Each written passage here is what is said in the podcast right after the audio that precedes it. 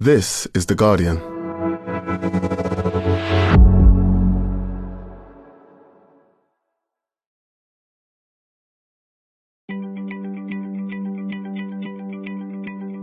What makes us human? Does it matter how our biological lives begin? These are just some of the huge ethical and philosophical questions raised by a groundbreaking scientific advance announced last week. Researchers in the US and the UK say they've made a leap forward. They've created synthetic human embryo like structures from stem cells that are more advanced than any similar structures made so far. A group of scientists from the US and UK teaming up to create what is being called the world's first synthetic human embryos made without eggs or sperm. Researchers say these structures could revolutionize our understanding of the earliest stages of human development, the impact of genetic disorders, and the causes of recurrent miscarriage. But as the science races ahead, it leaves in its wake fundamental legal and ethical implications. So today we're asking how could synthetic human embryos transform medical research? And can the law keep up? From The Guardian, I'm Madeleine Finlay, and this is Science Weekly. Hannah Devlin, you're The Guardian's science correspondent, and last week you broke this huge exclusive for the paper about synthetic human embryos. It was based on the work of Professor Magdalena Zernicka Goetz of the University of Cambridge and the California Institute of Technology. Now, this hasn't been officially published, but she announced it at a plenary address at the International Society for Stem Cell Research's annual meeting in Boston. Tell me more. So, what this team did was they created essentially lab grown replicas of embryos, of natural human embryos, but they didn't use eggs or sperm and there was no fertilization step involved as you'd normally have. These were human embryo models, or sometimes they're called synthetic embryos, that were grown entirely from human stem cells. So tell me a bit more about exactly what it was that they cultivated in this case. What does this embryo like structure resemble? So they started with embryonic stem cells, um, human embryonic stem cells, which are the cells that you have at the very earliest stage of development. And they've got this amazing capability of turning into any cell type in the body. And they've already been used a lot in research to kind of turn them into, say, heart cells or neurons to um, grow bits of tissue in the dish. But a very new area is trying to get these cells to actually replicate the steps that happen in an embryo. So not just turning into one cell type, but turning into the very earliest structure that you have that would then go on to develop into a baby eventually. Now, I should emphasize that that is not at all our intention. This is very much done for scientific purposes in this case. Um, so in this case, they took these embryonic stem cells, they cultivated them in this special culture system. So it's basically like a rotating bottle with various nutrients and things to encourage the cells to grow that very approximately mimics the environment inside the human womb. They started by separating the cells into three groups, and one of the groups was going to go on to be the embryo itself, and then the other two groups were going to become the cells that would form the placenta and the yolk sac. And so they cultivate these three populations of cells for a few days separately, and then they put them back together and put them into this culture system. And then they allowed it to develop to something equivalent to the 14th day of development of an embryo. So what they had at the end of it didn't precisely mirror what you have in a natural embryo, but what they did have were the precursors of the cells that would go on to become the placenta and the yolk sac, and then also the precursors of what become the egg or sperm cells in a real embryo, which are one of the first things to start to develop in an actual embryo. So these models have the components that you would see in a human embryo, but could they have developed into full embryos? I mean, I think in this specific case, these specific embryo models that we wrote the story about last week, the answer is probably no, because since then some of the more detailed data has been published and it's clear that they're not a precise mirror of what an actual embryo looks like at 14 days. But I think there is still a very big question about what the ultimate potential is for these structures.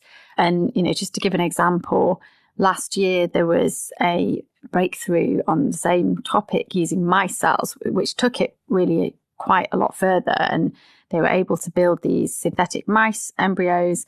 It was also Magdalena Zernicka Goetz's team and another lab based in Israel. They had the beginning of a brain, beating heart, a gut like structure. But they did find they couldn't um, successfully implant these into mice and, and create a viable pregnancy. So I think, you know, there is a totally open question among scientists about whether these structures might eventually have the theoretical potential to fully develop uh, and whether it's just a kind of technical hurdle that needs to be overcome or whether there's some more fundamental biological hurdle that you know something about the process of fertilization something about those steps programs the embryo right at the start to know exactly how to develop and you know even scientists don't know the answer to that But right now, the plan is certainly not to allow these to develop into full embryos, even if they could. So why do scientists want to do this work? What's the aim of these models? One of the um, real interests in this is that there is currently a complete black box period in human development, effectively between 14 days, where there's a legal cutoff in most countries for cultivating natural embryos in the lab. And then around 35 days where you can pick up the course of development on, say, pregnancy scans or embryos that have been donated. So there's this window where really not a lot is known about exactly what's happening. And it's a really crucial window. That's a point at which a lot of pregnancies fail for people who've got fertility issues or recurrent miscarriage. It's really crucial to get better insights into what's happening in that that time period and could also provide new insights into um, the effects of drugs on embryos, on gestational diabetes and how that affects the embryo's development. And then there's sort of more futuristic applications. So some people have talked about using these systems for regenerative medicine. So the idea that you could actually grow parts of organs even for a patient.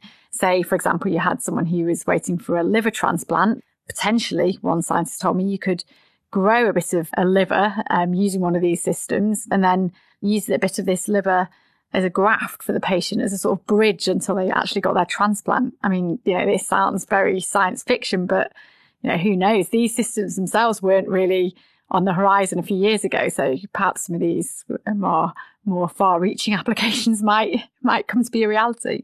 These models, I mean, how much can we really learn from them at the moment? If we've got this black box, do we know how close they are to the real thing? That's a really good question. Um, I, I think one interesting thing is that it will be necessary if you want to really be confident that they're replicating that process and kind of giving you this window into the black box. You do need to be able to compare them to what's happening in a natural embryo. So there's an international consensus now that a kind of blanket 14 day rule for natural embryos is not appropriate. They think it should be judged on a case by case basis, and there should be some flexibility about allowing scientists to culture natural embryos to a slightly later stage. And it's interesting you saying that these models now are beginning to get closer potentially to the real thing because at the same meeting that we heard about the first story in Boston, there was another big story that came out of that. A team from the University of Cambridge's Gurdon Institute created a model human embryo with a heartbeat and traces of blood. So what did they manage to do? This was another team based at Cambridge, based in the lab of Professor Azim Surani, a member of his team presented work which was also a human embryo model, but which was actually cultivated to have some of the features of a, a far later stage of development. So he described it as a heartbeat. It's not a human heart as we would, you know, ha- have ourselves with ventricles and, you know, complex structure. But it was a, a cluster of cells that were pulsating and there were red blood cells present as well. And I think a really key difference with this piece of work was unlike the teams that have been working up to this kind of 14 day stage, this latest one with the um, you know, precursor of heart cells didn't contain all the structures that you would have in a natural embryo developing. So they intentionally didn't include the um, precursors to placenta cells and the yolk sac. So I think they felt, you know, there was no theoretical chance even that what they were cultivating had the potential to go on and develop far further into a fetus, for example. Um, so they felt that that put them on really safe, ethical ground to maybe cultivate it a bit further and, and look at some of these um, structures that develop a little bit further along from what you've described, it sounds like this field is progressing really quickly and there's some serious competition between the groups. Is that what you perceive? Is it going quite fast? As an outsider, it, feels like that. Um, it, it's worth saying that Magdalena Zernicka Goetz has been working on this for decades. She's really um, spent her career developing these systems and asking these questions. And, you know, so many of the scientists involved. But I think it is absolutely the case that five years ago, a lot of the ethical questions that these uh, advances are throwing up were totally hypothetical, and suddenly the science has suddenly outpaced the the regulations, guidelines, and law in this in this area. There is intense competition between the different labs involved in this. They're all racing to get their research out to be the first over the line. I think they are responsible and cautious about the ethics around this. They take it very seriously. There's a lot of international discussion around what appropriate guidelines should be placed around this research. Um, but yeah, I mean, there is definitely fierce rivalry and it's a really hot topic.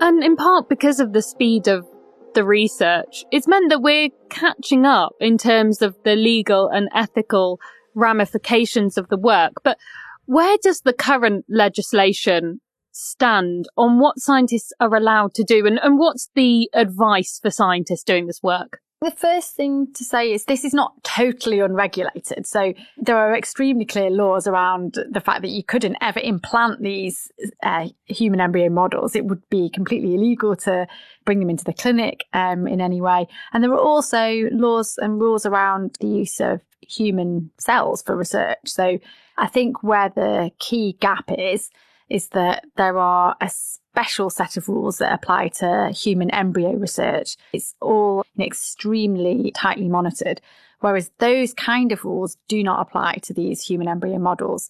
And now that they're becoming very embryo like in some cases, there's this big question about exactly which bits of those rules should apply to the embryo models, some people think that if they look the same, if they're behaving the same, they should be treated the same in a legal sense.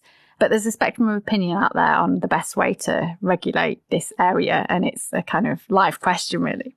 And so, how do you take these conversations forward? Who needs to be involved in them and to begin drafting legislation or, or regulations? Speaking for the UK, there are already a group of scientists who've been working on this, um, I think informally um, since last year, but formally since March, to come up with a set of guidelines that they hope the whole community in the UK and possibly beyond will form a consensus around so that in the absence of a, an actual law around this, there'll at least be a guideline that all scientists can you know, agree to adhere to. And and they want that. They don't want this to be a kind of grey area because it puts labs in a really difficult position if they're each having to navigate what their own sort of risk appetite is for doing this work.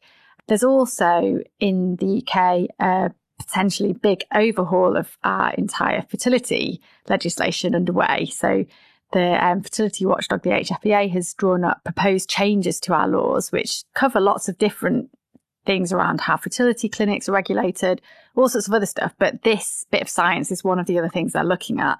And it's quite likely that this will be included in any updates to our legislation. And it'll be really interesting to see how they are going to do that because It's an incredibly technical area. It's something where you want the laws to be clear, but also to have some flexibility to allow them to take in you know, future advances that might be on the horizon. So it's going to require a really sort of expert piece of work to make sure that they get that right in the law.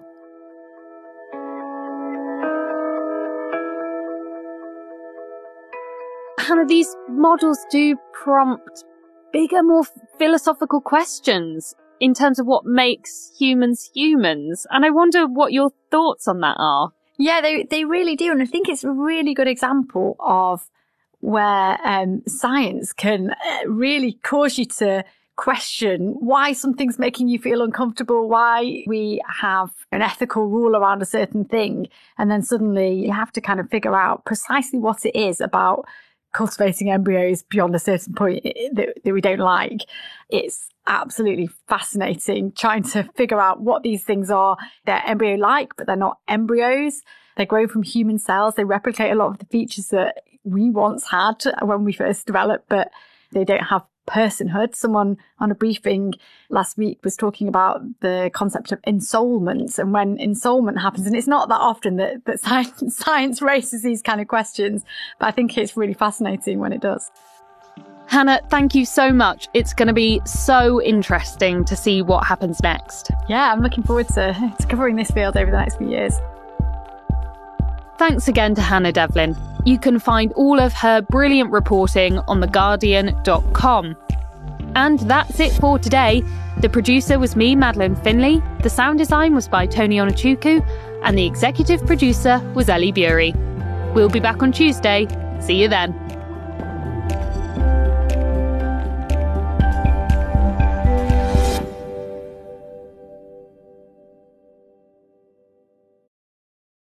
This is The Guardian.